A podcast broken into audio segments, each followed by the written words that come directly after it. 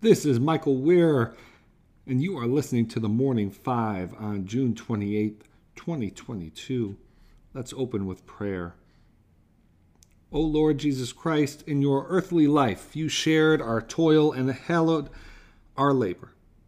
Guide those who maintain the commerce and industries of this land, and give to all who labor pride in their work, a just reward, and joy both in supplying need and in serving you, who with the Father and the Holy Spirit live and reign, one God, world without end.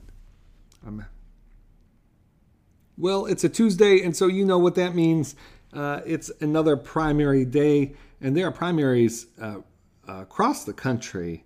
Uh, big statewide races uh, in Illinois, uh, uh, primaries for uh, the governor's seat, uh, primaries, some significant primaries for Congress, including our friend uh, Chris Butler, Pastor Chris Butler, running in a big field of Democrats in Illinois' first district to uh, to replace Bobby Rush.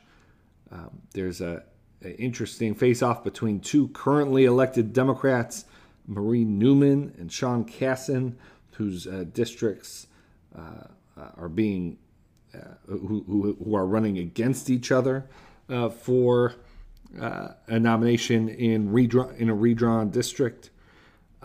in New York, we have gubernatorial primaries and, and other primaries across the state along with a special primary in Oklahoma, statewide primary runoff in South Carolina. Uh, one more to keep an eye on Utah, uh, Evan McMullin is running uh, both as an independent and per the agreement, he'll appear on the Democratic line of the ballot.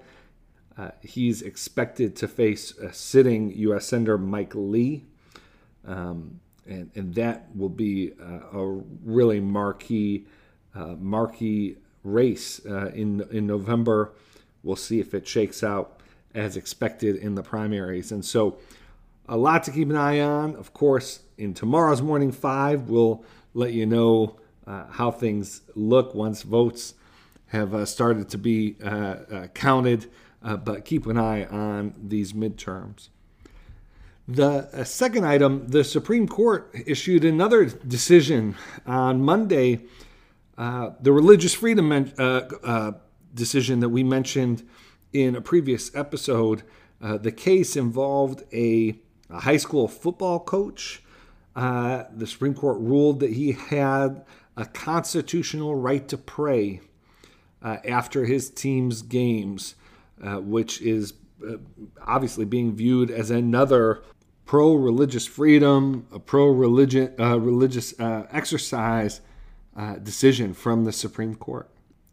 The third and final item I want to want to cover uh, Justice Thomas, in his uh, concurring opinion in Dobbs, uh, wrote really a brief line that caught many folks' attention, where he opened the door to revisiting uh, uh, uh, substantive due process cases uh, invoking in particular Obergefell, uh, uh, Griswold, which is has to do with privacy and contraception, and Lawrence, stoking concerns that uh, that these were next on the chopping block. Now, there's a whole interesting debate to be had here.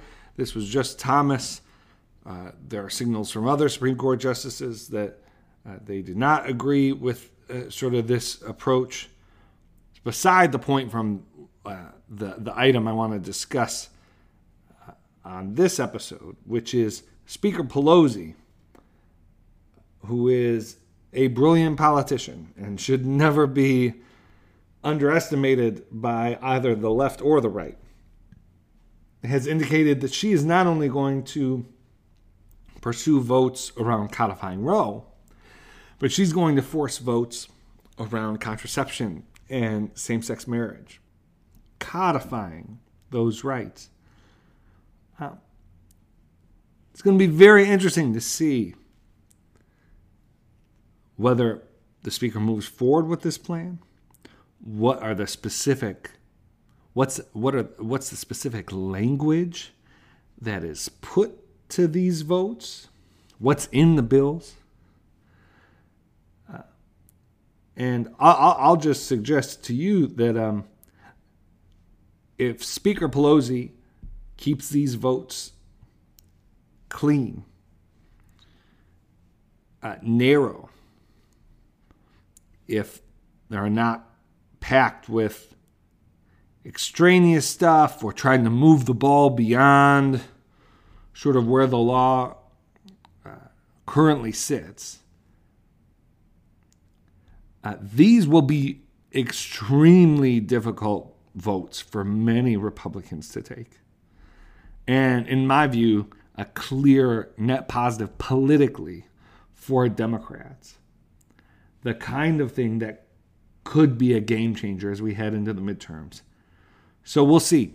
The, the idea on my first read is a masterstroke from the speaker. We'll see once she has to deal with her caucus and what exactly gets put to the House. And if Senator Schumer decides to follow Speaker Pelosi's lead in the Senate. But this is an angle to watch. Uh, how do Republicans vote on these bills? And uh, if they vote to codify Obergefell, codify uh, Griswold and the uh, uh, access to contraception. Uh, what does that um, do to their base? What does it do to turnout in the midterms?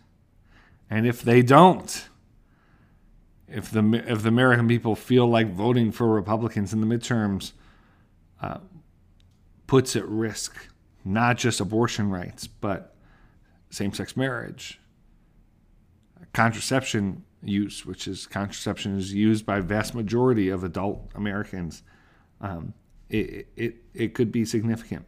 And so that's something to keep an eye on.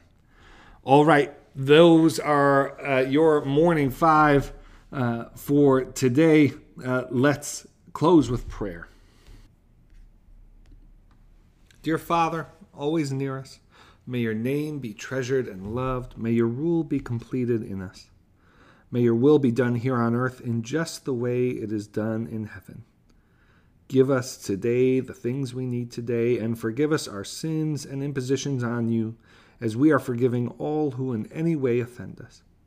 Please don't put us through trials, but deliver us from everything bad, because you are the one in charge, and you have all the power, and the glory too is all yours forever, which is just the way we want it. All right. Have a good day. Thanks for listening.